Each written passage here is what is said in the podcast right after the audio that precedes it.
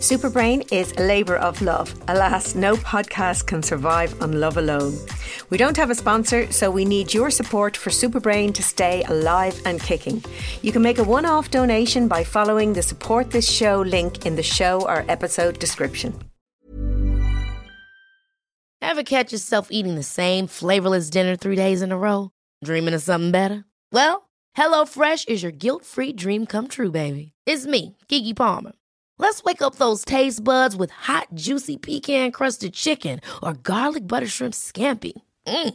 Hello Fresh. Stop dreaming of all the delicious possibilities and dig in at HelloFresh.com. Let's get this dinner party started.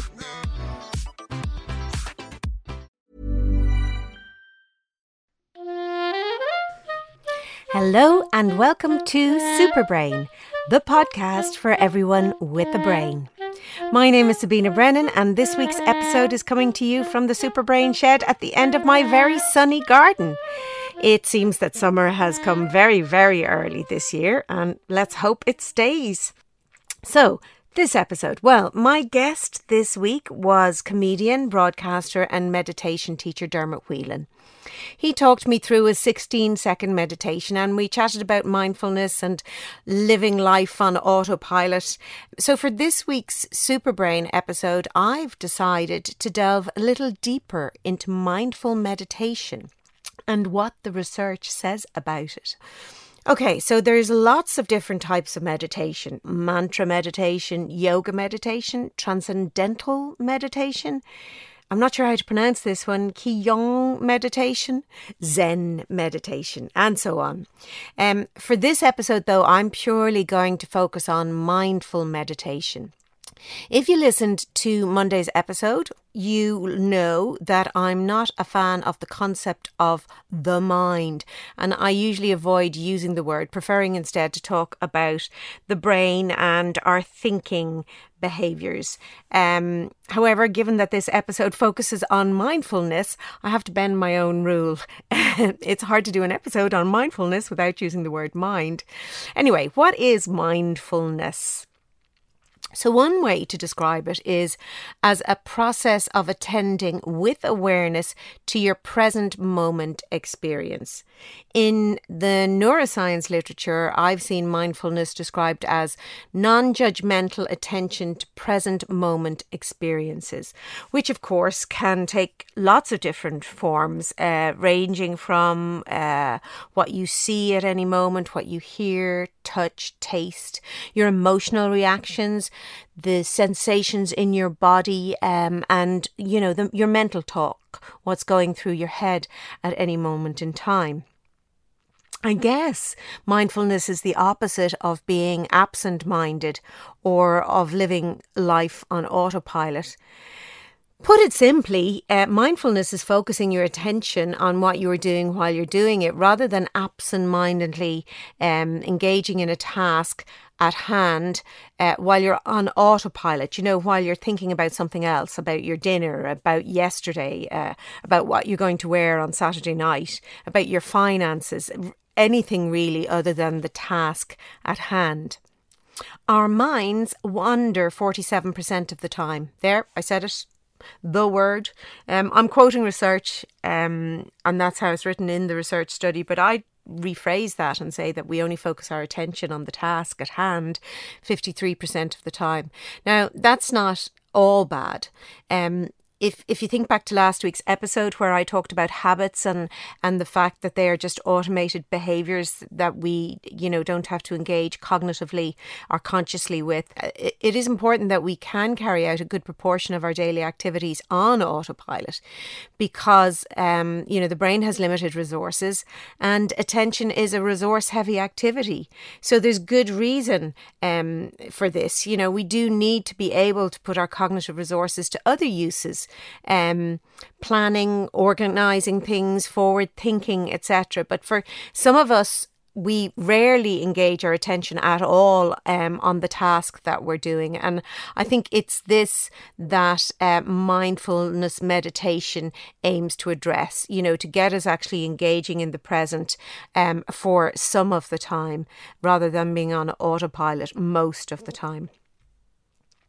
From a brain health perspective, if people are experiencing chronic stress, anxiety, or depression, I, in my talks and, and in my books, would urge people to spend more time focusing on what they're doing while they're doing it. Because, um, number one, it keeps negative thoughts at bay. Um, it also prevents rumination about past events and worry about future events that may never happen. So it really can keep um, anxiety and depression at bay. Now, as with findings from any research, there are limitations and caveats um, that it's important to consider. So, for example, a publication bias exists um, across many areas of research, where studies um, that find significant effects are more likely to be published than stud- studies that find no effect uh, or non significant effects. Um, this bias is particularly strong in mindful meditation research. In addition, there's also uh, some issues that are specific to mind- mindfulness meditation research. Um, whilst Buddhist scholarship on the benefits of meditation extend back over, um, I don't know, 2000 years, secular scientific research into meditation is only about 30 years old. Um, and as with any relatively young area of research, there are issues uh, around study design and what you can confidently say about the data coming out of the research. Many of us have those stubborn pounds that seem impossible to lose, no matter how good we eat or how hard we work out. My solution is PlushCare. PlushCare is a leading telehealth provider with doctors who are there for you day and night to partner with you in your weight loss journey. They can prescribe FDA-approved weight loss medications like Wegovy and Zepbound for those who qualify. Plus, they accept most insurance plans. To get started, visit plushcare.com slash weight loss. That's plushcare.com slash weight loss. Ever catch yourself eating the same flavorless dinner three days in a row? Dreaming of something better? Well, HelloFresh is your guilt-free dream come true, baby. It's me, Keke Palmer. Let's wake up those taste buds with hot, juicy pecan crusted chicken or garlic butter shrimp scampi. Mm. Hello Fresh. Stop dreaming of all the delicious possibilities and dig in at HelloFresh.com. Let's get this dinner party started.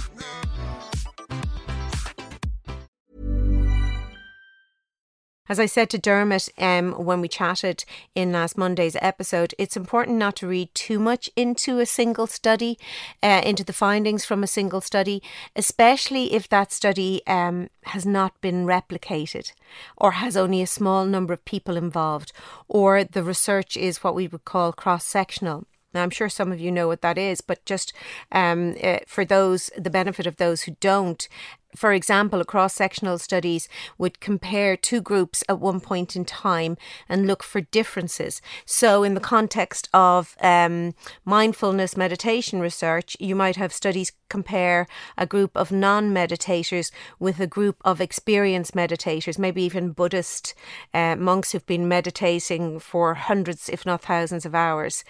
The study for example, finds differences in their brains, differences between the brains of non meditators and meditators. Uh, and it, whilst it would be tempting to say that's as a consequence of their meditation, because of this particular study design where it only measures at one point in time uh, and, and just does a comparison uh, between two groups, uh, you can't attribute cause you know, that is, you can't say for sure that meditation is the reason that their brains are different. For example, it could be that a pre existing difference in their brains led the experienced meditators to take up meditation in the first place. In contrast, randomized controlled trials are uh, considered a gold standard if you want to measure the effectiveness of an intervention or a treatment. Um, Although no study on its own is likely to be able to show cause and effect or prove cause and effect, randomization reduces any biases and provides what we would consider a rigorous tool to examine uh, any cause effect relationships between an intervention and an outcome. Now, Beginning in the early 2000s, there was a dramatic increase in randomized controlled trials that compare mindfulness um, interventions to uh, treatment as usual, uh, waitlist control groups, or what we call active comparison interventions. So, what exactly do these gold standard type of studies tell us? Well, several large randomized controlled trials provide compelling evidence that mindfulness interventions improve chronic pain management relative to uh, treatment as usual. Um, some mindfulness interventions may actually be superior to some active treatments, um, such as support groups, health education programs, but not superior to other treatments such as um, cognitive behavioral therapy. In conditions including fibromyalgia, irritable bowel syndrome, and psoriasis, where there's a relationship um, with stress, mindfulness interventions may actually reduce symptoms and improve quality of life for those affected. Um, when it comes to mental health, the evidence from randomized control trials is strong that some mindfulness interventions actually reduce the risk of depression relapse during follow up periods, and also some types of mindfulness interventions um, improve substance abuse outcomes.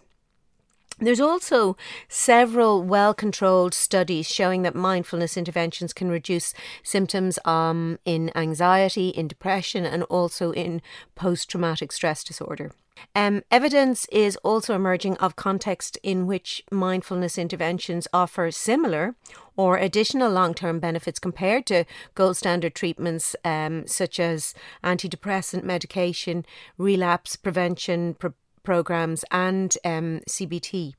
When it comes to brain function um, or cognitive function, evidence from randomized controlled trials indicates that mindfulness can improve working memory. So that would be something like where you've got to hold information in your head and manipulate it. So, for example, if you're in a queue in the supermarket and you've got nine items and you've got 20 euro in your pocket, uh, it's adding up the cost of those items, holding it in your head, and then subtracting it from the money you have to figure out whether um, uh, you have enough money to pay for your items. It's not always mathematical, but essentially it's holding information while you, um, you know, work on it in some way in your head. Um, so there's evidence that mindfulness can improve uh, that capacity and also uh, can improve improve the ability to sustain attention. So there's lots of different types of attention, and I intend to do um, one of these booster episodes around attention at some point in the future. It's quite a fascinating subject, and there's lots of different types of attention. Sustained attention is uh, the ability to um, remain focused, actually, you know, on a particular task. So you would need sustained attention to be reading a book, or actually even to stay with me and listen uh, to me, pay attention to me throughout uh, and to the end of this podcast neuroscientific research into the brain mechanisms that underlie the behavioral effects that I've just outlined. Um, it's still in its infancy. Um, so, uh, you know, we need more of those randomized controlled uh, studies to speak about findings with any particular um, confidence um, and to you know, in order to link complex brain networks with the behavioral outcomes that we're talking about, like improvements in working memory or reductions in symptoms of anxiety, etc. So, nonetheless, evidence is emerging that mindful meditation brings about changes in the structure and function of the brain through neuroplasticity in areas of the brain that regulate attention, emotional control, and self awareness. Um, now, that's something that I really want to delve into more deeply at some point in time, but I'm afraid today that's all I have time for. But um, it is such a fascinating topic. I know for sure that I will revisit it again. My name is Sabina Brennan, and you've been listening to Super Brain, the podcast for everyone with a brain. Please do subscribe on Acast, Apple, Spotify, or wherever you get your podcasts. Please follow me on Instagram at Superbrain Podcast or at Sabina Brennan, um, and on Twitter at Sabina underscore Brennan. Um, thank you so much for listening. And if you have questions or there are any specific topics that you'd like me to cover, please email me at info at superbrain.ie. I have lots of free resources on my website that give information about topics, for example, that I've just mentioned here, neuroplasticity. I do share those on Instagram as well, but if you want to check out my website, uh, you will find it at superbrain.ie. Till next time, stay safe.